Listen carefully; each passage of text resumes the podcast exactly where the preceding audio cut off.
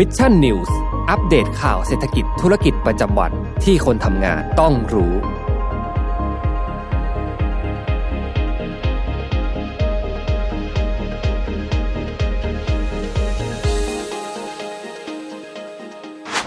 การเปลี่ยนแปลงเป็นทั้งวิกฤตและโอกาสสำหรับคนทำงานเพราะภาคธุรกิจในวันนี้กำลังเปลี่ยนสู่เกมชนิดใหม่ ที่เล่นยากขึ้น สนุกและท้าทายมากขึ้น ทางเลือกของเราจึงเป็นการพัฒนาทักษะใหม่ เพื่อเป็นผู้เล่นที่แข็งแกร่งในเกมธุรกิจนี้ และหากจะขับเคลื่อนเศรษฐกิจระดับประเทศไปให้รอด การพัฒนาทักษะใหม่แค่คนใดคนหนึ่ง คงไม่เพียงพอ ได้เวลาพัฒนาทักษะใหม่ให้ประเทศไทย Mission to the Moon Reskill Thailand ต่อยอดความเชี่ยวชาญด้านสื่อออนไลน์ที่เข้าใจคนทำงาน สู่การเป็นผู้นำในการพัฒนาทักษะใหม่ กับ Mission Academy คอร์สพิเศษ โดยผู้เชี่ยวชาญในสาขาต่าง ๆ ที่ช่วยสร้างโอกาสใหม่ในเกมธุรกิจโลก เพิ่มทักษะด้านการสร้างสรรค์ในโลกออนไลน์ ที่จะเปลี่ยนประสบการณ์ เป็นบทเรียนสนุก ๆ ของโลกครีเอเตอร์ โดยรวิศ หาญอุตสาหะอ้ำสุภกร และทีมงาน Mission to the Moon Media เตรียมรับชมการถ่ายทอดสด เปิดตัวโปรเจกต์ใหม่ ฟรี วันเสาร์ที่ 26 กุมภาพันธ์ 2022 เวลาหนึ่งทุ่มเป็นต้นไป ผ่านช่องทาง Facebook และ YouTube ติดตามรายละเอียดเพิ่มเติมได้ที่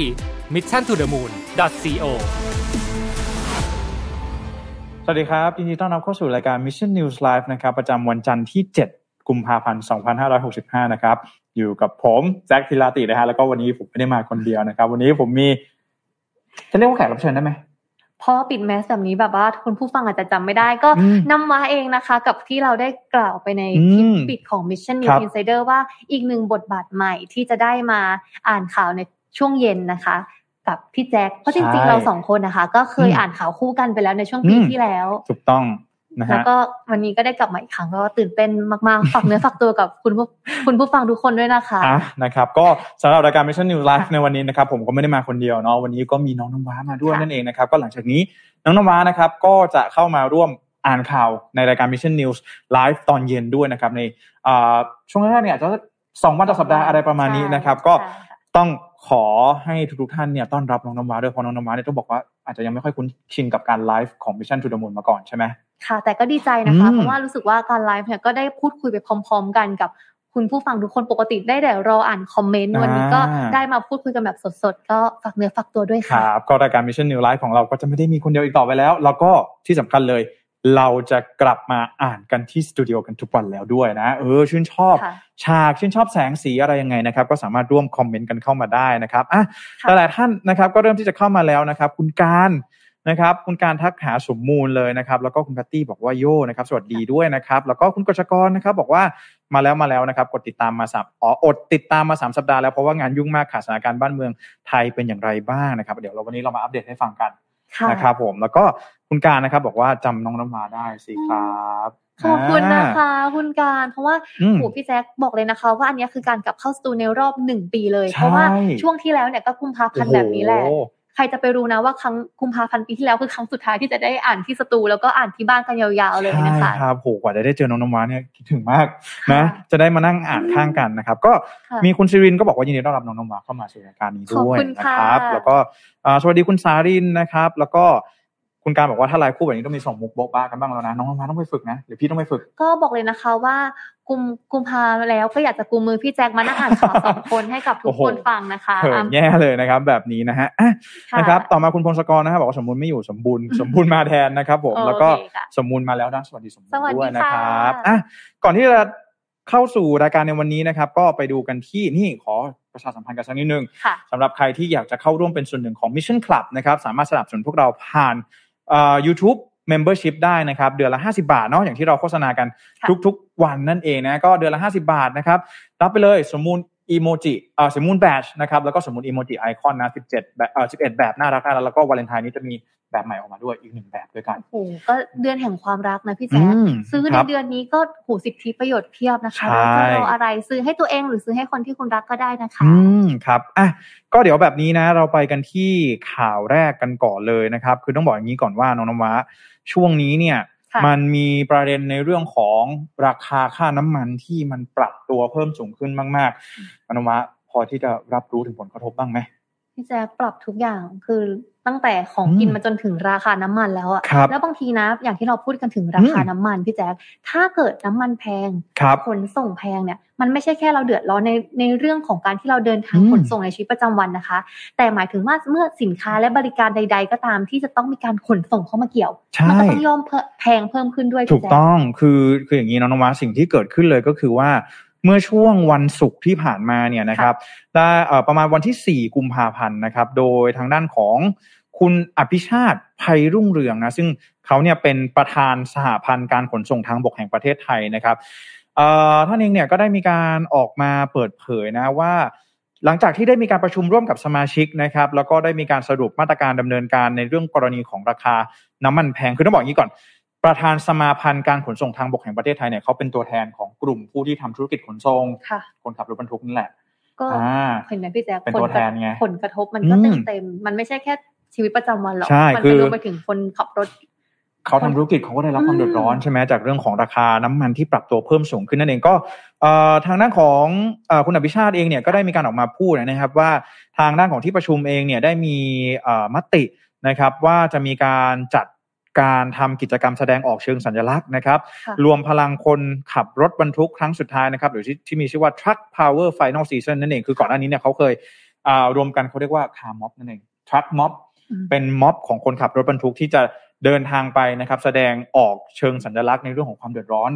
ของราคาน้ำมันที่ปรับตัวเพิ่มสูงขึ้น แล้วก็จะมีการเรียกร้องนะครับ ให้ทางกระทรวงพลังงานหรือว่ารัฐบาลเนี่ย มีมาตรการที่จะเข้ามาเพื่อช่วยเหลือในเรื่องของอราคาน้ำมันที่ปรับตัวเพิ่มสูงขึ้นนั่นเองนะครับ ซึ่งแน่นอนว่า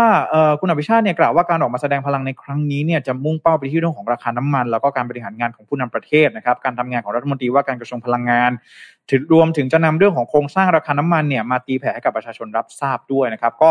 นี่แหละนะฮะพอได้รับความเดือดร้อนเองก็แน่นอนประชาชนเองก็ ออกมาแสดงพลังกันแต่ที่ต้องบอกอย่างนี้ก่อนว่า ตอนนี้เนี่ยข้อเสนอของสหพันธ์การขนส่งทางบกแห่งประเทศไทยเนี่ยคือเขาต้องการที่จะให้ตรึงราคาน้ำมันดีเซลที่ลิตรละ 25 บาทเป็นเวลา 1 ปีด้วยกัน ตอนนี้ถ้าเรานำมาไปดูตามปั๊มเนี่ยจะเห็นว่ามันจะมีน้ำมันอยู่ตัวหนึ่งที่มันราคา 29.99 บาทอืมนั่นคือน้ำมันดีราคาดีเซลดีเซลอ่าใช่ที่เขาค่ะตรึงราคาเอาไว้ไม่ให้มันเกิน 30 บาทตอนนี้ แต่ทางด้านของอาสหพันธ์ การขนส่งทางบกแห่งประเทศไทยเนี่ยเขาต้องการให้ลดลงมาเหลือที่ 25 บาทค่ะอืมนะพี่ครัแจ็บคแล้วอย่างนี้ในส่วนของอืมภาษีน้ำมันล่ะ อย่างเช่นภาษีพวกสัพพสามิตอ่าอย่างเงี้ยค่ะ อันนี้ก็คือดีก็คือเหมือนกับว่าเขาก็บอกว่าหนึ่งก็คือตรึงราคาน้ำมันให้เหลือ 25 บาทค่ะไม่เกิน 25 บาทต่อลิตรค่ะอีกเรื่องหนึ่งเลยก็คือต้องอาการตรึงราคาน้ำมันเนี่ยเป็นระยะเวลาหนึ่งปีจะทำได้ยังไงทำได้ก็คือโดยการลดภาษีสัมปทานมิตร ก็คือว่าปกติเวลาเราซื้อของเนี่ยเราต้องเสียภาษีใช่ค่ะใช่ไหมทีนี้เขาก็บอกว่าอ่าถ้าเกิดว่ากองทุนน้ำมันเนี่ย มันไม่ค่อยมีสตุ้งสตางค์จะมาช่วยอุดหนุน หรือมาช่วยตรึงราคาน้ำมันเนี่ย ก็อาจจะต้องลดการเก็บภาษีสัมปทานมิตรของน้ำมันดีเซล แล้วก็เอาเงินกองทุนน้ำมันเนี่ยมาช่วยในส่วนที่สามารถที่จะช่วยเหลือได้เอามาดูแลนั่นเองนะฮะซึ่งแน่นอนว่าเอ่อแน่นอนนะครับ จริง ๆ แล้วเขาได้มีการกำหนดการไว้ว่าวันที่ 7 กับวันที่ 8 ก็คือวันวันนี้นี้แล้วก็แล้วก็วันพรุ่งนี้ค่ะใช่ แต่ว่าเอ่อกิจกรรมเอ่อรวมตัวกันในวันนี้เนี่ยก็สรุปแล้วสุดท้ายเนี่ยแคนเซิลไปค่ะนะครับแต่ว่าเอ่อทางด้านของคุณอภิชาติเองก็ยืนยันว่าวันพรุ่งนี้จะมาแน่นอน วันนี้ยังไม่มีค่ะแต่ว่าวันพรุ่งนี้เนี่ยเขาบอกว่าจะมาแน่นอนนะครับเอ่อทีนี้เนี่ยเราไปดูทางด้านของฝากฝั่งของทางภาครัฐบาลกันบ้างนะฮะค่ะคือทางรัฐบาลเองนะครับ โดยทางด้านของโฆษกนะครับ รัฐบาลโดยคุณธนกรวังบุญคงชนะนะครับโฆษกประจำสำนักนายกรัฐมนตรี ได้มีการออกมาเปิดเผยนะครับ ถึงกรณีนี้ด้วยนะว่าเออนะครับ ตอนนี้เนี่ยนะครับเอ่อคุณทางด้านของเอ่อรัฐบาลเองนะครับ เข้าใจทุกปัญหา แล้วก็ได้มีการดำเนินการตรึงราคาพลังงานไว้แล้วอะก็ต้องบอกว่าเขาก็ตรึงไว้แล้ว ค่ะ ก็เพราะว่าถ้าเกิดเราอืมดูราคาดีๆเนี่ยก็เห็นว่ารัฐบาลก็พยายามจะตรึงไว้ใช่ไม่ให้เกินสามสิบบาทใช่แต่ซึ่ก็งคือมันฉิวเฉียดแล้วนะพี่แจ๊คอ่าแบบยี่สิบเก้าจุดค่ะ ซึ่งรู้ไหมว่าเขาบอกว่าถ้าไม่ตรึงราคาค่ะน้ำมันเนี่ย ตอนนี้ราคาเนี่ยมันสามสิบสี่บาทต่อลิตรแล้ว ถ้าไม่มีการตรึงราคาเอาไว้ แต่ว่าตอนนี้ราคาตรึงเอาไว้ก็เลยเป็นยี่สิบเก้าจุดเก้าสิบเก้าบาทตอนนี้ส่วนอืมส่วนตัวว้ามองนะ คือออืมคำว่าหนึ่งปีอะพี่แจ๊คอ่าหนึ่งปีเนี่ยถ้าสมมติมองในอีกด้านเศรษฐกิจควบคู่ไปกับอืมด้านเศรษฐกิจโลกด้วยอะครับบางบางทีอย่างที่เรารู้กันนะคะราคาน้ำมันมันก็ขึ้นอยู่กับเนี่ยไม่ว่าจะเป็นเรื่องของ USA กับอืทางมรัสใช่เซียด้ใช่วยใช่นะคะใช่ใช่คือ ในหนึ่งปีเนี้ยเราเองก็ยังไม่รู้ว่ามันจะมีอะไรเกิดขึ้นอีกในอนาคตที่มันจะมาแบบอาจจะน้ำมันอาจจะถูกลงก็ได้ หรือจะแพงกว่าที่มันเป็นอยู่ในปัจจุบันก็ได้ก็ต้องติดตามสถานการณ์โลกด้วยนะคะ อย่างใกล้ชิด เพราะว่าสุดท้ายแล้วที่มันมาเพิ่มเพิ่มราคาน้ำมันเพิ่มขึ้นในตอนเนี้ย ก็อาจจะมันก็มีผลแหละจากพวกสถานการณ์ในโลกใช่คือต้องบอกอย่างนี้ก่อนว่าเนี่ยทางด้านของรัฐบาลเองเขาก็บอกนะว่า ถ้าไม่ตรึงราคาไว้ตอนนี้เนี่ย นะครับก็ราคาจะขึ้นไปที่ 34 บาทต่อลิตร ถ้าหากว่าทำตามที่ร้องขอเนี่ยก็จะต้องใช้เงินเนี่ยสูงถึงเดือนละ 20,000 ล้านบาท ปีละ 240,000 ล้านบาทด้วยกันก็ 12 เดือนใช่ไหมมันเป็นจำนวนเงินที่สูงกว่าที่ทางรัฐบาลเองจะสามารถแดกรับไว้ได้นะครับที่สำคัญเลยคือรัฐมนตรี เน้นย้ำว่าหนึ่งเลยนโยบายจะต้องไม่บิดเบือนกลไกตลาด แล้วก็สร้างภาระงบประมาณในอนาคตพูดง่ายๆว่าหนึ่งเนี่ยรัฐบาลเองก็อันนี้เราก็พูดกัน แบบสองฝ่ายแล้วกันฝ่ายผู้ประกอบการเขาก็เดือดร้อน อันนี้เราเข้าใจนะครับขณะที่ฝ่ายรัฐบาลเองเนี่ยเขาก็ตั้งใจแหละเนาะตั้งใจที่จะทำงานเพื่อที่จะแก้ไขปัญหาให้กับประชาชน แต่ว่าหนึ่งการที่รัฐบาลเนี่ยไปตรึงราคาเอาไว้นะครับมันเป็นมันเป็นการไปฝืนกลไกตลาด ก็คือเป็นการใช้เงินของรัฐบาลเนี่ยจ่ายส่วนต่างใช่ไหมอีกอย่างหนึ่งเลยก็คือว่าพอมันไปฝืนกลไกตลาดเสร็จปุ๊บเนี่ยมันก็ทำให้ผู้ผลิตอะสมมุติว่าเขาผลิตมาแล้วเขาขายไม่ได้ราคาเขาก็ เขาก็ไม่อยากขายให้เราแล้วอีกอย่างหนึ่งเลยก็คือว่าในอนาคตเนี่ยมันจะสร้างภาระงบประมาณให้กับทางภาครัฐด้วยในอนาคต เพราะฉะนั้นแล้วรัฐบาลเองก็ต้องบอกว่าก็ต้องหาทางที่มันเป็นกลางมากที่สุดในการที่จะแก้ไขปัญหานี้นั่นเองนะครับ ก็เป็นว่านายกรัฐมนตรีนะครับพลเอกประยุทธ์จันโอชาก็ได้มีการสั่งการนะครับ แล้วก็ได้ให้ทางด้านของรัฐบาลเนี่ยนะครับ เข้ามาดูในเรื่องของนโยบายในการดูแลราคาระดับ ราคาพลังงานให้เหมาะสม แล้วก็เน้นดูแลประชาชนในภาพใหญ่ลดผลกระทบต่อภาคธุรกิจให้ได้มากที่สุดนะครับอะเอาเป็นว่าเรื่องนี้เนี่ยเรามาจับตาดูกันอีกสักนิดหนึ่งว่ารัฐบาลจะมีวิธีการแก้ไขปัญหาอย่างไร แต่ว่าอธิบายให้น้องนมาแล้วก็คุณผู้ฟังคุณผู้ชมเข้าใจอย่างนี้แล้วกันว่าทำไมปัญหานี้มันถึงดูแล้ว อาจจะเหมือนทางตันสักเล็กน้อยอ่าค่ะเพราะอย่างที่พี่แจ็คบอกไปค่ะว่าการแก้ไขปัญหาเนี้ย บางครั้งเนี่ยมันก็สุดก็วนจะกลับมาที่คำว่ากลไกตลาดใช่แล้วก็สถานการณ์โลกถูกต้องถ้าเกิดพูดกันจริง ๆ มันก็เป็นเหตุที่ควบคุมได้ยากนะพี่แจ๊คใช่ฮะเพราะว่าสุดท้ายแล้วอะมันคือทั้งโลกมันไม่ใช่แค่ว่าประเทศประเทศไทยเพียงประเทศเดียวนะคะแต่ก็บอกจริง ๆ ว่าเห็นใจ เห็นใจทั้งตัวผู้ประกอบการด้วยพี่แจ๊คและมันไม่ใช่แค่ตัวผู้ประกอบการหรอก มองไปถึงผู้บริโภคด้วย เพราะถ้าเกิดแบบการขนส่ง ค่าใช้จ่ายแพงขึ้น ต้นทุนสินค้าและบริการสูงขึ้น สุดท้ายปลายปลายน้ำมันก็หนีไม่พ้นตัวพวกเราเนี่ยแหละค่ะที่เป็นที่ต้องมาแบกรับต้นทุนตรงนี้ใช่ค่ะนะครับ ทีนี้ต้องบอกนี้ก่อนว่าอะเราไปดูกันที่สาเหตุกันสักนึงก็คือว่าอย่างแรกนะครับราคาน้ำมันที่มันปรับตัวเพิ่มสูงขึ้นในช่วงนี้นะ ก็อย่างที่น้องม้าบอกเลย มันเป็นมาจาก supply ของโลกก็คือ การที่กลุ่มโอเปกเนี่ยเขาจำกัด supply คือมันเป็นปัญหาที่มันเกิดขึ้นจากราคาน้ำมันดิบโลก ที่มันปรับตัวแพงขึ้นในช่วงนี้นะครับเพราะฉะนั้นแล้วราคาค้าปลีกที่มาอยู่ตามหัวจ่ายในปั๊มแต่ละปั๊มเนี่ยมันก็ปรับตัวเพิ่มสูงขึ้นตามไปนะครับเพราะฉะนั้นแล้วกลไกนี้เนี่ยมันเป็นปัจจัยภายนอก ปัจจัยที่รัฐบาลเองก็อาจจะยากที่จะสามารถบริหารได้นั่นเองนะครับนับตั้งแต่ปีใหม่เป็นต้นมาเนี่ยอะให้เดาว่าน้ำมันเนี่ยปรับขึ้นมาแล้วกี่ครั้งนับตั้งแต่ปีใหม่ตอนนี้เดือนสอง ไม่ถึงสิบมั้งคะพี่แจ๊คแปดครั้ง เอ็นอ่าเกือบถูกใกล้เคียงนะใกล้เคียงแต่ว่าลองคิดดูว่าถ้าสี่ถ้าถ้าหนึ่งเดือนมีสี่สัปดาห์เนี่ยแปดครั้งก็เฉลี่ยแล้วสัปดาห์ละสัปดาห์ละสองครั้งสองครั้งถูกต้องไหมเพราะฉะนั้นเราถือว่าเยอะมากนะครับ ทีนี้เราต้องมาดูก่อนว่าปกติแล้วประเทศไทยของเราเนี่ยจะมีในเรื่องของกองทุนน้ามันใช่ไหมที่จะมาช่วยอุดหนุนค่าน้ำมันต่างๆนะครับ แต่สิ่งหนึ่งเลยที่เกิดขึ้นก็คือว่าตอนนี้เนี่ย ปรากฏว่ากองทุนน้ำมันเชื้อเพลิงนะครับ มีเงินทุนไม่เพียงพอที่จะมาอุดหนุนให้ สามารถตรึงราคาน้ำมันให้ได้ยี่สิบห้าบาท ตลอดหนึ่งปี อะเข้าใจไหมคือเงินเนี่ยไม่พอที่จะตรึงราคาให้อยู่ในระดับยี่สิบห้าบาทได้นะครับ เพราะฉะนั้นแล้วสิ่งที่กองทุนน้ามันเชื้อเพลิงจะต้องทำทํำยังไงล่ะ ก็ต้องกู้เงินมาเพิ่มนะครับ ในเบื้องต้นเนี่ยเอ่อทางด้านของกองทุนน้ามันเชื้อเพลิงเนี่ยจะมีการกู้เงินสองหมื่นล้านบาทนะครับ เพื่อที่จะมาอุดหนุน ถ้าหากว่าไม่พอเนี่ยก็ยังจะต้องขยายไปอีกหนึ่งหมื่นล้านบาทก็คือประมาณสามหมื่นล้านบาทด้วยกันนะครับ ที่จะต้องกู้ โดยคาดการณ์ว่าจะต้องเริ่มใช้เงินกู้เนี่ยในเดือนมิถุนายนนะครับ แต่ถ้าหากว่าราคาน้ำมันที่เป็นราคาน้ำมันดิบโลกเนี่ยยังปรับตัวเพิ่มสูงขึ้น ไม่หยุดก็อาจจะต้องเริ่มใช้เงินกู้ตั้งแต่เดือนเมษายนนี้เพราะว่าเงินหมุนเวียนจะไม่พอ เพราะฉะนั้นแล้วในส่วนของกองทุนน้ามันเชื้อเพลิงเองก็วิกฤตเหมือนกันนะครับขณะที่อีกด้านหนึ่งเลยก็คือว่าภาษีสัมปทานมิตรใช่ไหมที่เราบอกไปว่า จะลดใช่ไหมเออ ก็ทางด้านของอคุณอาคมเติมพิทยาเติมพิทยาภัยศิษย์นะครับ ซึ่งเป็นรัฐมนตรีว่าการกระทรวงการคลังนะครับ ก็ได้มีการออกมาเปิดเผยด้วยว่าสำหรับในเรื่องของภาษีสัมปทานมิตรนะครับว่าเราจะเติมไปแล้วเนี่ย เราก็โอเค ไม่เก็บได้ไหมคุณอาคมบอกว่าไม่ได้ เพราะว่าถ้าหากว่าเรามีการงดเก็บภาษีสัมปทานมิตร ในไตรมาสเออในไตรมาสที่ผ่านมาเนี่ยนะครับ ภาษีเนี่ยที่เก็บได้เนี่ยมันต่ำกว่าเป้าหมายแล้ว ถ้าหากว่าเรามางดเก็บภาษีสัมปทานมิตรอีกเนี่ย งบประมาณ งบประมาณรายจ่ายปี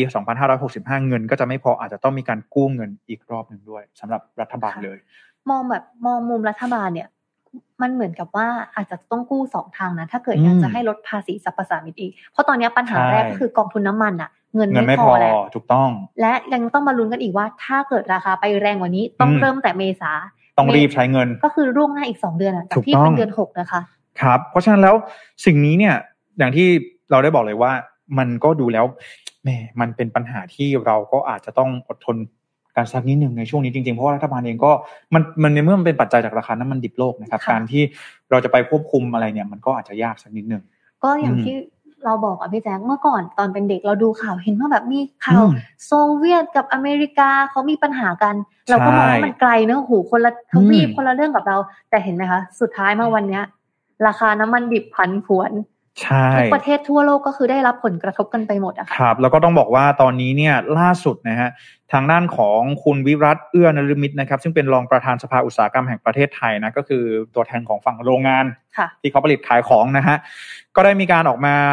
เปิดเผยถึงผลสำรวจความคิดเห็นของผู้บริหารสอทนะครับหรือว่า CEO Survey นะครับ CEO Survey เนี่ยเขาจะทำการถามผู้บริหารของโรงงานต่างๆนี่แหละ ว่าในเดือนกุมภาพันธ์นี้เนี่ย สินค้าแพงค่าครองชีพพุ่งจะช่วยเหลือประชาชนได้อย่างไรนะครับ ปัญหาที่เกิดขึ้นเลยก็คือว่าตอนนี้เนี่ยนะครับทางด้านของผู้บริหารหรือว่า CEO ทั้งหลายเนี่ยเขาบอกว่าปัญหาขาดแคลนวัตถุดิบ และต้นทุนการผลิตที่ปรับตัวเพิ่มสูงขึ้น รวมถึงราคาพลังงานที่ปรับตัวเพิ่มสูงขึ้นอย่างรวดเร็ว เป็นปัจจัยที่ส่งผลกระทบทำให้ราคาสินค้าปรับตัวเพิ่มสูงขึ้นในขณะนี้นะครับ โดยมีการคาดการณ์ว่าภาวะราคาสินค้าแพงจะลากยาว 3-6 เดือน หรืออาจจะยาวไปจนถึงช่วงสิ้นปีนี้ หากราคาพลังงานยังทรงตัวอยู่ในระดับที่สูง พร้อมระบุว่าภาคเอกชนส่วนใหญ่จะทนตรึงราคาสินค้า ไม่ปรับขึ้นราคาได้อีกแค่ 1-2 เดือนเท่านั้น แล้วก็ภาคเอกชนเนี่ยเห็นว่ารัฐบาลควรลดค่าสาธารณูปโภคเช่นค่าไฟค่าน้ำค่าเดินทาง แล้วก็ลดภาษีสัมปทามิตน้ำมัน แล้วก็สินค้าที่จำเป็นต่อการดำรงชีพอื่น ๆ เพื่อลดค่าของชีพให้แก่ประชาชนนั่นเองต้องบอกว่าช่วงนี้ อาจจะยังไม่รู้สึกอะไรเท่าไหร่ แต่ว่าหลังจากนี้อีกหนึ่งเดือนสองเดือนสามเดือนเนี่ยเราน่าจะได้เห็นการปรับตัวเพิ่มขึ้นของราคาสินค้ามากขึ้นนะน้องน้ำหวานค่ะ พี่แจ๊คไปเจอคำคมหนึ่งมาใน Facebook ครับเขาก็พูดว่าตอนนี้ทุกอย่างขึ้นเร็วมาก ไปเร็วมาก รอบตัวไม่ว่าจะเป็นแบบหมูไก่แบบจนน้ำมันอะ ใช่ มีอย่างเดียวขึ้นช้าค่ะ อะไรครับ เงินเดือนนะ ก็ ต้องออนบอสแล้วเดี๋ยวนี้ มันขึ้นมันขึ้นไม่ทันของแล้วอะตอนเนี้ย ครับผมนะก็ต้องบอกว่านี่แหละนะครับ ก็เลยมันจึงทำให้ช่วงนี้เนี่ยเอ่อถามว่าเนี่ยพอเรามานั่งอ่านกันอย่างนอนมาก็เข้าใจฝั่งรัฐบาล แล้วก็เข้าใจฝั่งที่เป็นผู้ประกอบการด้วย เช่นเดียวกันถูกต้องไหมรัฐบาลเองก็พยายามจะแก้ไขปัญหาอย่างเต็มที่ แต่ว่าบางทีเนี่ยเรื่องของงบประมาณเรื่องของเงินต่างๆมันไม่เพียงพอจริงๆ ในขณะที่ภาคเอกชนเองก็ต้องยอมรับว่าเขาเดือดร้อนมาก มันอยู่ในสถานการณ์ที่ต้องใช้คำว่าอึดอัดอะเหมือนแบบ จะเดินต่อก็ไปยังไม่ค่อยได้ จะถอยกลับก็ไม่ค่อยถึงอีก ใช่ครับ ก็เอาเป็นว่าในช่วงนี้นะครับ ก็เป็นข่าวสารที่เรามาฝากกันแล้วกันสำหรับเรื่องของราคาน้ำมันนะครับ ที่ในช่วงนี้เองเนี่ยก็ถือได้ว่าเห็นได้ชัดแล้วนะครับว่าด่านแรกที่มันมาถึงเนี่ยก็คือเรื่องของราคาน้ำมันในขณะที่ด่านต่อไปเนี่ยในช่วงไตรมาสที่2ไตรมาสที่ 3 ของปีนี้เนี่ยเราจะเห็นราคาสินค้าปรับตัวเพิ่มสูงขึ้นหรือเปล่าก็ต้องจับตาดูเพราะฉะนั้นช่วงนี้ เรื่องของการลงทุนอะไรต่างๆ การใช้สตุ้งสตางค์ก็ต้องระมัดระวังกันด้วยนะ ค่ะพี่แจ๊คอย่างเงี้ยเหมือนเราแบบว่า ถ้าเกิดเรารู้อย่างนี้แล้วว่าเนี่ยฟังพี่แจ๊คพูดวันนี้ว่าอีกหนึ่งถึงสองเดือนขึ้นแน่นอนครับ วันวันนี้ก็อาจจะต้องเริ่มแผนแล้วแหละว่าแบบการเงินในเดือนนี้อาจจะต้องแบบบริหารกันเรียกได้ว่าแบบมารีแบรนด์กระเป๋าตังค์กันใหม่เลยใช่ต้องวางแผนนิดนึงนะครับแล้วก็เราจะได้เห็นค่าของชีพที่มันรายจ่ายที่จะเพิ่มมากขึ้น เอ้ยยังดีนะที่ ที่เรายังรู้ว่ามันขึ้นแน่เดือนสองเดือนอย่างน้อยก็ยังพอจะเตรียมตัวแล้วก็รับมือกับมันให้ทันนะคะ เป็นกำลังใจให้ทุกคนเลยค่ะนะครับ ก็ต้องบอกก่อนว่า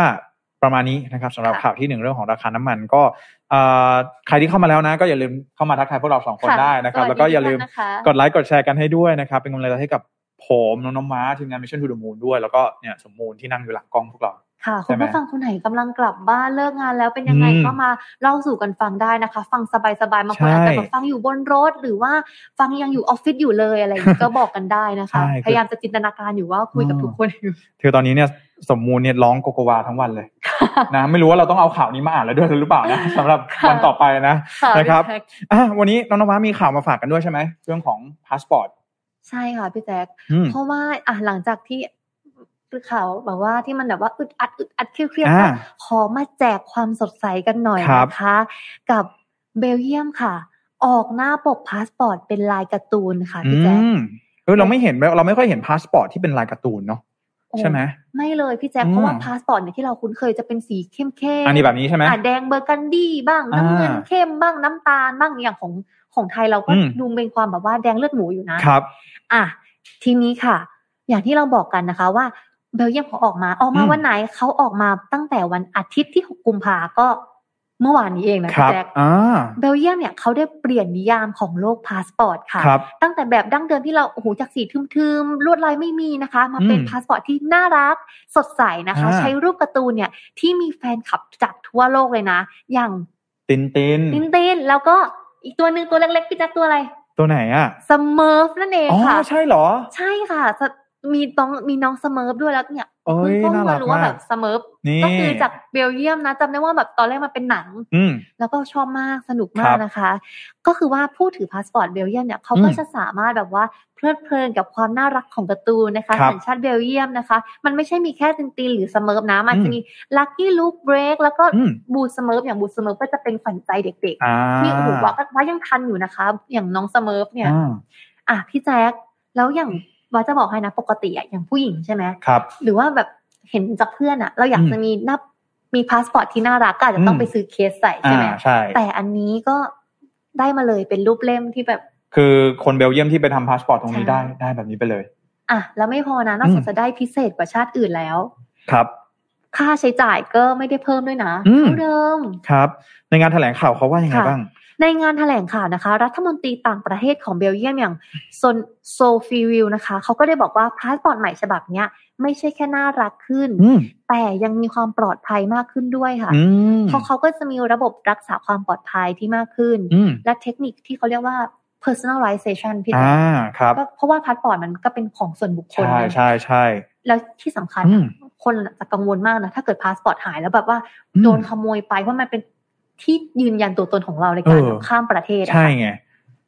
ทีนี้ก็เลยกลายเป็นว่าจริง ๆแล้ว คุณไม่ใช่ไม่ใช่แค่ว่าเขาเนี่ยเป็นเป็นแค่แบบว่าแคมเปญอะไรคือคณะของรัฐมนตรีว่าการกระทรวงการต่างประเทศของเขาเองก็ออกมาบอกเลยนะว่านี่ถือว่าเป็นการพัฒนา แล้วก็เป็นการพยายามสร้างอัตลักษณ์ของประเทศของเขานั่นเองนะต้องบอกว่าจริงๆแล้วตินตินเนี่ยก็ถือว่าเป็นวาดโดยนักการ์ตูนชาวเบลเยียมที่มีชื่อว่าชอนเรมี่ในปี 1926 เขาน่าจะภูมิใจมากนะ ถ้าเป็นบ้านเราน่าจะเป็นอะไรได้บ้าง วัดนึกถึงไงรู้ไหมพี่แจ๊คการกล้วยการกล้วยใช่ไหมชบาแก้วคิดเหมือนกันค่ะปังปอนได้ไหมได้ปังปอนก็ได้เนาะเออนะฮะก็นี่เป็นรู้เลยนะคะ ว่าเราบอกว่าเป็นเด็กรุ่นใหม่โตมากับกันตนาแน่นอนนะครับ ก็กล้วยก็มา เนี่ยเออผมผมอยากรู้เหมือนกันว่าคุณผู้ฟังคุณผู้ชมคิดยังไงบ้างเนาะว่าถ้าเป็นเป็นบ้านเราเนี่ยคิดว่าอาจจะไม่ต้องไม่ใช่ไม่ต้องใช่ตัวการ์ตูนก็ได้นะ ลองดูว่าเออถ้าอยากจะให้แบบมันมีกิมมิกอะไรที่เอามาใส่ในพาสปอร์ตของประเทศเราได้ อยากจะให้มันเป็นอะไร ค่ะและจริง ๆอะที่ผ่านมาเราก็มีการพูดเรื่องนี้เยอะนะ อย่างคำว่าซอฟต์พาวเวอร์พี่แจ๊คครับพอการ์ตูนที่มันเป็นชูเอกลักษณ์ของชาติเขาเนี่ยพาสปอร์ตมันก็เหมือนแบบว่า เราพกเวลาเราไปเดินทางไปไหนมาไหนอะพี่แจ๊คมันก็เป็นเหมือนกับว่า การแสดงให้ถึงซอฟต์พาวเวอร์ของประเทศเราแบบว่าไปในๆนะคือเพราะว่าเราเหมือนเป็นคนเบลเยียม เราก็ถือพาสปอร์ตที่มีการ์ตูนเบลเยียมอย่างเงี้ยก็ถือว่าเป็นการ อิทธิพลของซอฟต์พาวเวอร์คือลองคิดดูว่าเวลาเราไปไหนอะแล้วเราให้พาสปอร์ตเขาไปดูอะแล้วเราเขาเปิดมาเจอตินตินแล้วก็แบบอ้าวเฮ้ยคนเบลเยียมที่เป็นเป็นประเทศที่เป็นประเทศแหล่งกำเนิดของตินตินไง เป็นประเทศแหล่งกำเนิดของสเมิร์ฟอะไรแบบนี้ไงใช่ไหมเวลาเราไปที่ไหนที่อื่นเนี่ยเขาก็จะแบบว่า คือเราก็จะเห็นได้ชัดอะเขาก็จะรู้ว่าเออเนี่ยแหละเบลเยียมคือ ประชาชนทุกคนได้เป็นอินฟลูเอนเซอร์ให้กับประเทศตัวเอง ถูกต้องนะครับ ก็เนี่ยนะฮะโอ้โหก็ถือว่าเป็นอีกหนึ่งอย่างอีกหนึ่งสิ่งอะที่ถ้าเรามองให้เห็นกันลึกๆจริงๆแล้วมันก็มีเรื่องของซอฟต์พาวเวอร์เข้ามาสอดแทรกได้ด้วยเหมือนกันเนาะแล้วอย่างเราก็สงสัยนะเออทำไมต้องเป็นตินตินล่ะพี่แจ๊คเพราะเราจะเห็นว่าที่เมื่อกี้เราฉายขึ้นจออย่างเงี้ยพี่แจ๊คอย่างตัวตินตินเองนะคะเขาเลือกแบบเป็นตอนที่ไปสำรวจดวงจันทร์อย่างเงี้ยครับซึ่งไอตอนสำรวจดวงจันทร์เนี่ยมันเผยแพร่เมื่อปีหนึ่งเก้าห้าสี่นะแล้วเขาก็ ที่เลือกตอนเนี้ยเพราะอะไรรู้ป่ะเพราะพาสปอร์ตอะมันโยงกับอะไรพี่แจ๊คการเดินทาง explore the moon แล้วก็แบบการ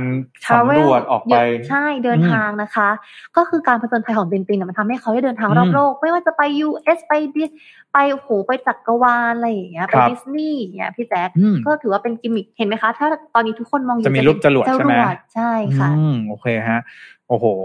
นี่ถ้าถ้าเกิดว่าบ้านเราเนี่ยต้องต้องรอดูเลยว่า จะมีออกมาเป็นอะไรได้บ้างนะฮะอะนี่นะฮะคุณยานีบอกว่าอยากได้พาสปอร์ตเป็นรูปหนุมานเวอร์ชันการ์ตูนโอ้หนุมานก็เป็นการ์ตูนเคยทำเป็นหนังด้วยนะหนุมานว้าจำได้ ใช่ เออนี่น่าสนนะน่าสนนะแล้วหนุมานมันก็มีความแบบว่องว่องไวอะก็เกี่ยวกับการเดินทางก็ถือว่าเป็นคำที่แบบ ไม่แพ้ตินตินเหมือนกันนะเนี่ย ครับอ่านะฮะขอบคุณคุณยานีด้วยนะครับ ที่มาคอมเมนต์กันนะเออหนุมานคุณยานีเพิ่งออกจากออฟฟิศด้วยนะคะ เดินทางกลับบ้านปลอดภัยนะคะพวกเราไปเพลินๆครับผมแล้วข่าวสำหรับการเดินทางไปแล้วเดี๋ยวพี่พามาดูเรื่องของธุรกิจกันบ้างนะครับนี่เลยใครเป็นสายออกกำลังกายเนี่ยเชื่อว่าหลายๆคนน่าจะเคยเห็นผ่านหูผ่านตากันมาบ้างนะครับเปโลทอนนั่นเองนะฮะเปโลทอนคืออะไรอะเดี๋ยวเปิดให้ดูก่อน หลายคนเนี่ยน่าจะเออเคยได้ยินผ่านหูผ่านตามาบ้างเปโลทอนเป็น จักรยานออกกำลังกายน้องว้าทีนี้เนี่ยสิ่งที่เกิดขึ้นเลยก็คือว่าเปโลทอนเนี่ย ตอนที่มันมีโควิด -19 อะเดาซิเกิดอะไรขึ้น ขายดิบขายดีคนอยู่บ้านอยากออกกำลังกาย ใช่ค่ะ คือกลายเป็นบริษัทที่อยู่ดีก็ยอดขายปรู๊ดปร๊าดขึ้นมาเลย ในช่วงที่มีการล็อกดาวน์แล้วก็คนเนี่ยก็โหยหาการออกกำลังกายจากที่บ้านในยุคที่ฟิตเนสมันปิดอะพี่แจ๊คใช่่ลองคิดดูฟิตเนสปิดทุกที่อะเราทำยังไงอะใช่ไหมฮะคือนี้สิ่งที่เกิดขึ้นเลยก็คือว่า ล่าสุดเนี่ย คือพอสำนักข่าวเอ่อพอสถานการณ์โควิด -19 เนี่ย มันดำเนินไปเรื่อยๆ ใช่ไหมมีการปลดล็อกบ้างกลับมาล็อกดาวน์ใหม่กดล็อกบ้างอะไรแบบนี้แต่แต่เชื่อว่าในช่วงสถานการณ์ในปัจจุบันนี้เนี่ยมันเริ่มที่จะคลี่คลายมากขึ้น มันมีการผ่อนคลายมากขึ้นในเรื่องของมาตรการต่างๆ ใช่ไหมน้องนวัทีนี้ พอเขาผ่อนคลายพฤติกรรมเปลี่ยนไปอีกรอบหนึ่งใช่ไหมจากตอนแรกคือพฤติกรรมเปลี่ยนจากอยู่ข้างนอกมาอยู่ข้างในพอทีนี้อยู่ข้างใน ไปอยู่ข้างนอกแล้วใช่ไหมเพราะว่าล็อกดาวน์ต่างๆ เริ่มที่จะ คลายผ่อนคลายมากขึ้นทำให้ยอดขายของเปโลตอนค่อยๆตกลงมาเรื่อยๆ นั่นเองนะครับ สิ่งที่เกิดขึ้นเลยก็คือว่าตอนนี้เนี่ยล่าสุดนะครับ มีข่าวว่าจากยอดขายที่ลดลงของเปโลตอนในตอนนี้เนี่ยทำให้ทางด้านของอเมซอนนะครับอเมซอนนี่ไม่ใช่ร้านกาแฟนะอเมซอน ของเจฟเบโซสนะที่จะพูดมาทีนึงนี่ว้านึกถึง OR เลยนะนะฮะอเมซอนของเจฟเบโซสนะครับแล้วก็ไนกี้นะครับมีข่าวมาว่าสองบริษัทนี้เนี่ยเตรียมที่จะเข้าไปเทคโอเวอร์เปโลตอนนั่นเองนะฮะก็สำนักข่าวบลูมเบิร์กแล้วก็สำนักข่าววอล l ์ t r จ e เ o นเนี่ยเขาบอกว่าเขามีแหล่งข่าวภายในที่ออกมาเปิดเผยว่าตอนนี้ทั้งสองบริษัทเนี่ยเตรียมที่จะเข้าเทคโอเวอร์เปโลตอนแล้วนะครับ คืออย่างนี้ต้องบอกก่อนว่าสิ่งที่เกิดขึ้นเลยก็คือว่าอย่างที่พี่บอกไปเนาะว่าเอ่อพอว่ายอดขายมันตกลงเนี่ยนะครับ มันจึงทำให้คือก่อนหน้านี้มันมีปัญหาก่อน อย่างแรกก็คือว่า พอช่วงที่ยอดขายมันเพิ่มสูงมากขึ้นเนี่ยเนื่องจากว่ายอดขายมันเพิ่มสูงขึ้นอย่างรวดเร็วใช่ไหมมันทำให้เปโลตอนเนี่ยโอ้โหมันแทบจะเข้ามาเขย่าวงการเครื่องออกกำลังกายอย่างมากนะฮะแต่สิ่งที่มันเป็นดาบสองคมแล้วกันสิ่งที่มันตามมาด้วยเช่นเดียวกันจากยอดขายที่มันดีขึ้นเนี่ยคือ บริษัทเองเนี่ยบางทีไม่สามารถที่จะผลิตออกมาได้เร็วมากพอ แล้วก็บางทีเนี่ย ช้านะไม่สามารถที่จะส่งมอบของอะไรต่างๆ ได้ แต่ว่า แต่ก็ถือว่าส่วนหนึ่งเลยก็คือว่าเปโลตอนเองก็มีราคาที่สูงด้วยเช่นเดียวกันเนาะสิ่งนี้เนี่ยมันจึงทาให้พอมันไม่ได้มีการปรับตัวที่ดีพอนะโดยเฉพาะอย่างยิ่งในช่วงโควิด -19 แบบนี้ที่ทุกสิ่งทุกอย่างเนี่ยมันค่อนข้างแบบว่าไม่แน่นอนเนี่ย มันก็ทำให้ยอดขายเนี่ยมันตกลงเรื่อยๆ ทีนี้ต้องบอกก่อนว่าจริงๆแล้วเปโลตอนเนี่ยเขาจะมีเรื่องของตัว subscription ด้วย บริการต่างๆเห็นบ้างมันจะมีหน้าจอ มีแฮนด์จักรยานสามารถเชื่อมต่ออินเทอร์เน็ตได้แล้วก็มีโปรแกรมการออกกำลังกายต่างๆคือมันไม่ใช่แค่จักรยานปั่นๆนะพี่แจ๊คอันเนี้ยว้าพอจะแชร์ insight ได้นะ เพราะว่าช่วงก่อนโควิดค่ะ ว้าก็เป็นคนหนึ่งที่ชอบเข้าคลาสปั่นจักรยาน อย่างแบบว่าไปออกตามสตูดิโอต่างๆ ซึ่งก็จะมีเพื่อนมาปั่นด้วย แล้วก็มีครูสอนอยู่ข้างหน้า มันก็จะรู้สึกว่าสนุกไปด้วยกันเราไม่ได้เหนื่อยคนเดียว แต่ว่าเพราะว่าพอเครื่องเนี่ยที่มันฮิตช่วงโควิดอะ เพราะว่าอะไรรู้ไหมพี่แจ๊คมันต่อยจะไหนได้ใช่ไหมใช่แล้วมันแก้ pain point ไงสมมติว่าให้ว้าปั่นจักรยานอยู่บ้านคนเดียวอะห้านาทีว้าก็เหนื่อยแล้วแต่สมมติพอไปอยู่ในคลาสที่มันมีคนด้วยมันมีโปรแกรมให้ว่าแบบฉันไม่ได้ปั่นอยู่คนเดียวอะสมมติพี่แจ๊คไปปั่นในคลาสฟิตเนสอย่างเงี้ยพี่แจ๊คอยากจะออกแต่ห้านาทีแล้วก็ต้องอายเพื่อนร่วมห้องนะถูกไหมแบบใช่ใช่ใช่ใช่ห้านาทีเองเหนื่อยแล้วเหรอคนอื่นยังแบบโอ้โหแบบฟิตฟิตฟิตอยู่เลยนะคะ อันเนี้ยว้าก็เลยมองว่าพอสถานการณ์มันดีขึ้นอะ สุดท้ายมนุษย์เป็นสัตว์สังคมอะการออกกำลังกายการไปเข้าคลาสมันก็เหมือนเข้าสังคมมาแหละแต่มันเป็นการเข้าสังคมแบบในหมวด healthy อะไม่ได้ชวนกันไปกินอย่างเดียว จริง ๆ ก็ปั่นเสร็จว้าก็กินต่อเลยค่ะ ก็นี่แหละจึงทำให้ยอดขายที่มันค่อนข้างตกลงต่ำลงเรื่อยๆส่งผลให้บริษัทต่างๆเนี่ยเขาต้องการที่จะเข้ามาเทคโอเวอร์แล้วก็บริษัทแรกนะครับอเมซอนเนี่ยอเมซอนเอง ก็ต้องบอกก่อนว่าจริงๆแล้วอเมซอนเนี่ยเขามีการวางแผนในการพัฒนาสินค้าเกี่ยวกับสุขภาพอยู่แล้ว แล้วก็ก่อนหน้านี้อเมซอนเองเขาก็ได้มีการออกนาฬิกาตัวที่มีชื่อว่าฮาโลฮาโลเนี่ยก็คือเหมือนคล้ายๆ กับพวกนาฬิกาที่เออคล้ายๆการมินอะไรพวกนี้ที่จะสามารถ track พวกแบบอะไรนะชีพจรอัตราการเต้นของหัวใจ แล้วก็นับก้าวอะไรพวกนี้เออนะ ก็นั่นแหละตอนก่อนหน้านี้เขาก็ออกมาแล้ว ก็คือมันเป็นเหมือนทิศทางของบริษัทละกันที่เขาบอกว่าเขาเนี่ยต้องการที่จะพัฒนาไปทางด้านนี้เนาะต่อมาเลยก็คือไนกี้นะครับไนกี้เนี่ยก็เป็นอีกหนึ่งบริษัทนะเพราะว่าไนกี้เนี่ยเขาขึ้นชื่อแล้วไงเรื่องของกีฬากีฬาใช่ไหมเรื่องของการออกกำลังกายต่างๆเนาะแต่ว่าข้อมูลของไนกี้เนี่ยก็ดูแล้วอาจจะยังไม่ได้มี รายละเอียดหรือว่ามีข้อตกลงอะไรออกมาอย่างชัดเจนนะครับ แต่ว่ามีการคาดการณ์ว่าไนกี้เนี่ยจะเข้าไปเน้นในเรื่องของการพัฒนาด้านซอฟต์แวร์มากกว่าฮาร์ดแวร์เพราะไนกี้น่าจะมองว่าฮาร์ดแวร์ของทางเปโลตอนเนี่ยมันน่าจะดีอยู่แล้วใช่ไหมแล้วก็ไนกี้เองเขามีโน้ตฮาวของเรื่องของการออกกำลังกายต่างๆเขาก็ไปออกแบบเป็นคลาสเป็น subscription model อะไรต่อไปอย่างนี้ก็ได้นะครับทางด้านของ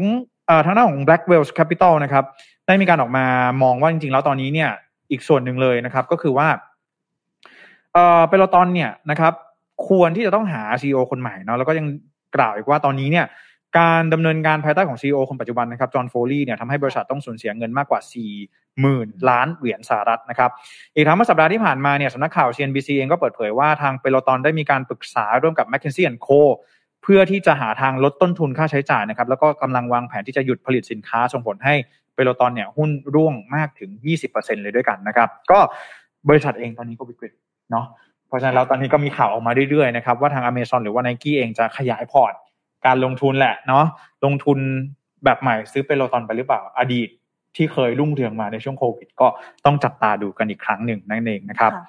ว้ามองว่าราคามันเป็นเรื่องสำคัญนะคะ ในเรื่องนี้เพราะอย่างที่เราบอกนะ ถ้าเกิดหลาย ๆ ท่านลองสังเกตดูพอโควิดคลายล็อกปุ๊บ เปิดฟิตเนสได้ปั๊บโปรโมชั่นในฟิตเนสคือมารัว ๆ บอกเลยว่าการ ฟิตเนสตอนนี้เขาลดราคาถูกมากพี่แจ๊คแล้วลองคิดดูสิ ถ้าเครื่องออกกำลังกายแพง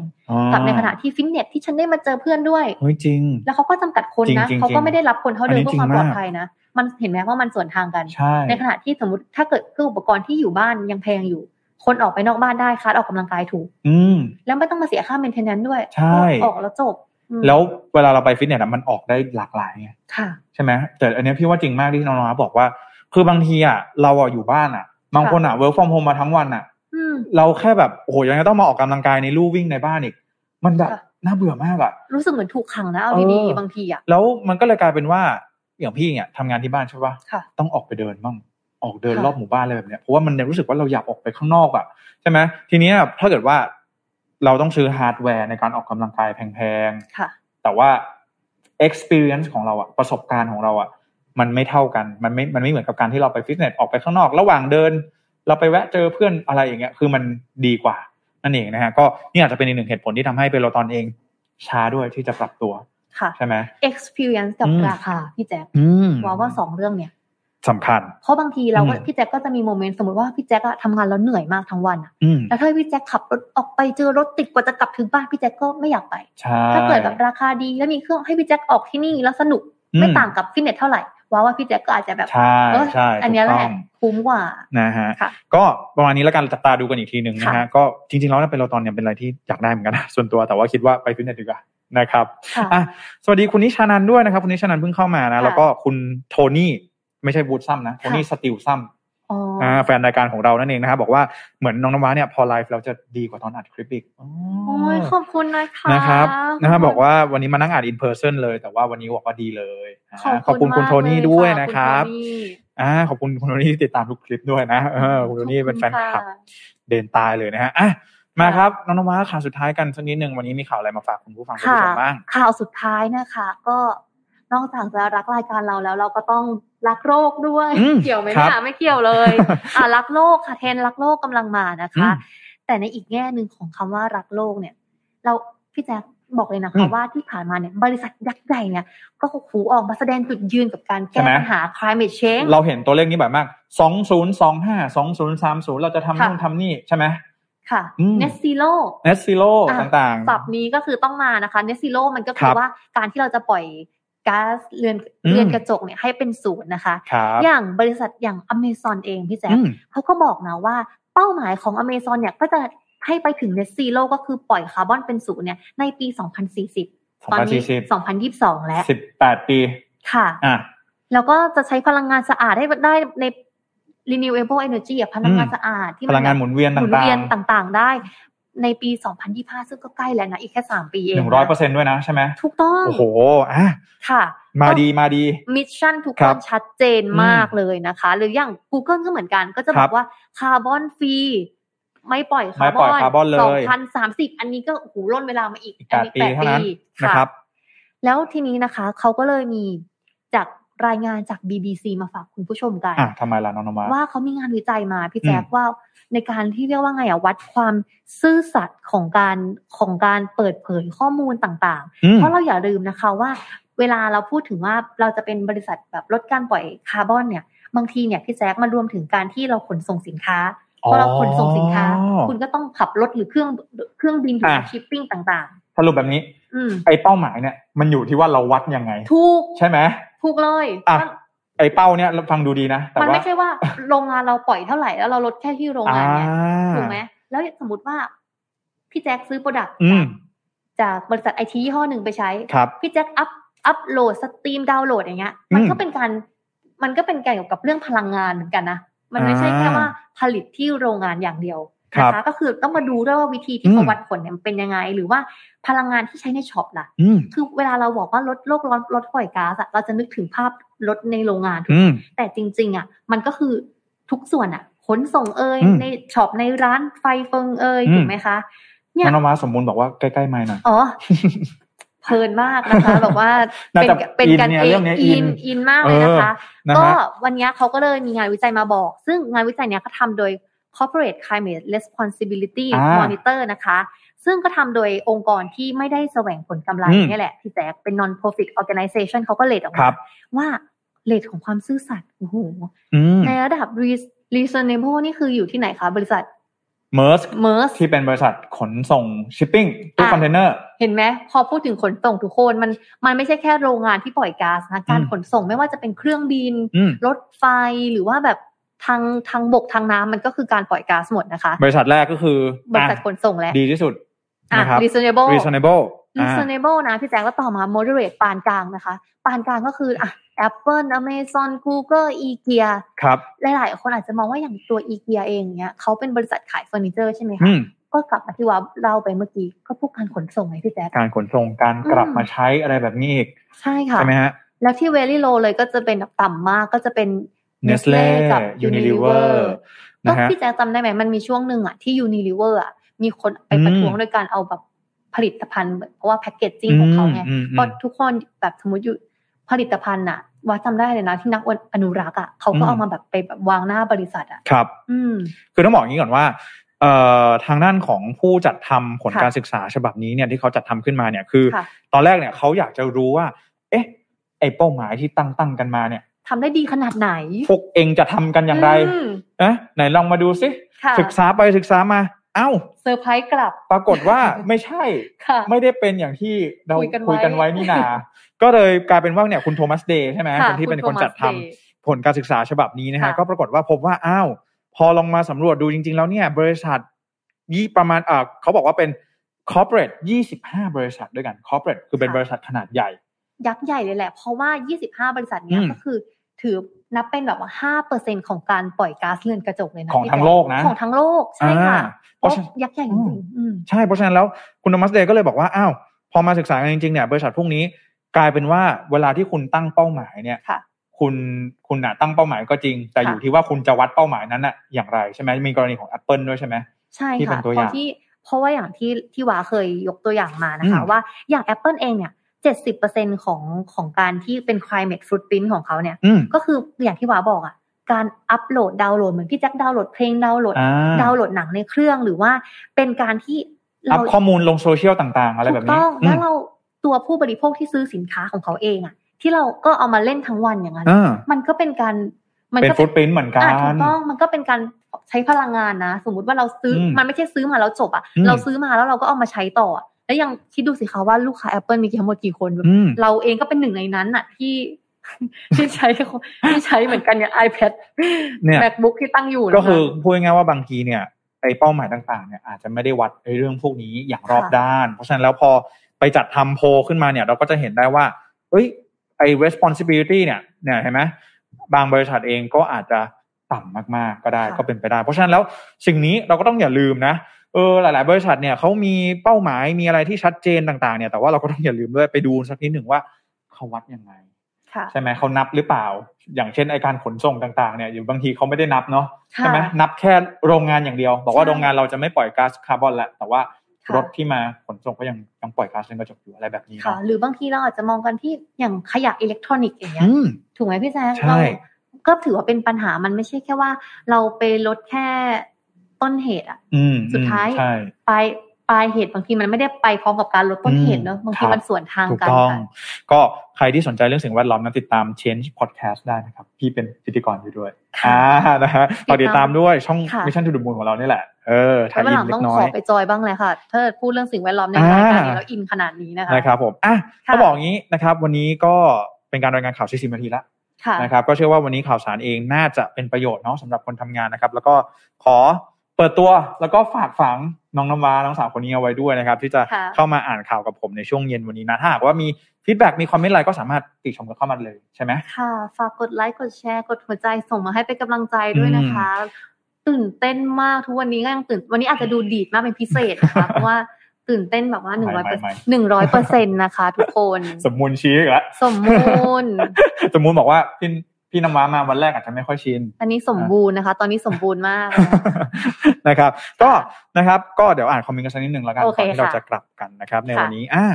สวัสดีคุณวิวด้วยนะครับผม อ่าต้องต้องมองจอพี่แจ็คตอนนี้นะครับอ่ามองจอพี่ก็ได้นะครับ สวัสดีคุณวิวค่ะบอกว่ารักเสมอนะครับผมไม่มีแพ้เลยนะคะ เพราะว่าจะรักคุณวิวเสมอ แล้วก็คุณโทนี่นะครับบอกว่าเสียงคุณแจ็คเมื่อกี้เหมาะกับจังหวัดพามพามมากเลยครับนะฮะอ่าก็อ่าไปเรื่อยๆนะครับ ผมก็เชื่อว่าเราจะหาข่าวที่มีสาระอะไรแบบนี้เนาะแล้วก็เล่าไม่ให้มันเครียดจนเกินไป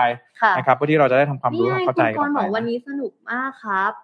คุณน้ำว้าคุยสนุกมากก็เมื่อต้นรายการแฟนรายการบอกว่ามาคู่กันแล้วมันต้องโบะบะหน่อยนะคะนะครับคุณกฤษพันธ์นะครับ บอกว่าให้กำลังใจน้องน้ำว้าแล้วก็น้องแจ็คด้วยขอบคุณค่ะกดไลค์กดแชร์ให้หน่อยนะคะนะครับ ก็ วันนี้นะครับการรายงานข่าวของพวกเราทั้งสองคนก็ประมาณนี้นะครับถ้าหากว่าเดี๋ยววันพรุ่งนี้เราจะมีข่าวสารอะไรมาติดตาม ให้ติดตามรับชมอีกก็ขอให้เฝ้าหน้าจอกันด้วยนะครับแล้วก็จะพบกับน้องนวัดหรือเปล่าอะไรยังไง เดี๋ยวเรามาว่ากันอีกทีวันพรุ่งนี้นะครับผมสำหรับวันนี้พวกเราสองคนขอลาไปก่อนนะครับแล้วก็หากใครมี feedback อะไรก็สามารถคอมเมนต์เข้ามาพูดคุยกันได้นะครับสำหรับวันนี้ สวัสดีครับ สวัสดีค่ะ ขอบคุณค่ะ เดินทางกลับบ้านปลอดภัยนะคะ Mission News อัปเดตข่าวเศรษฐกิจธุรกิจประจำวัน ที่คนทำงานต้องรู้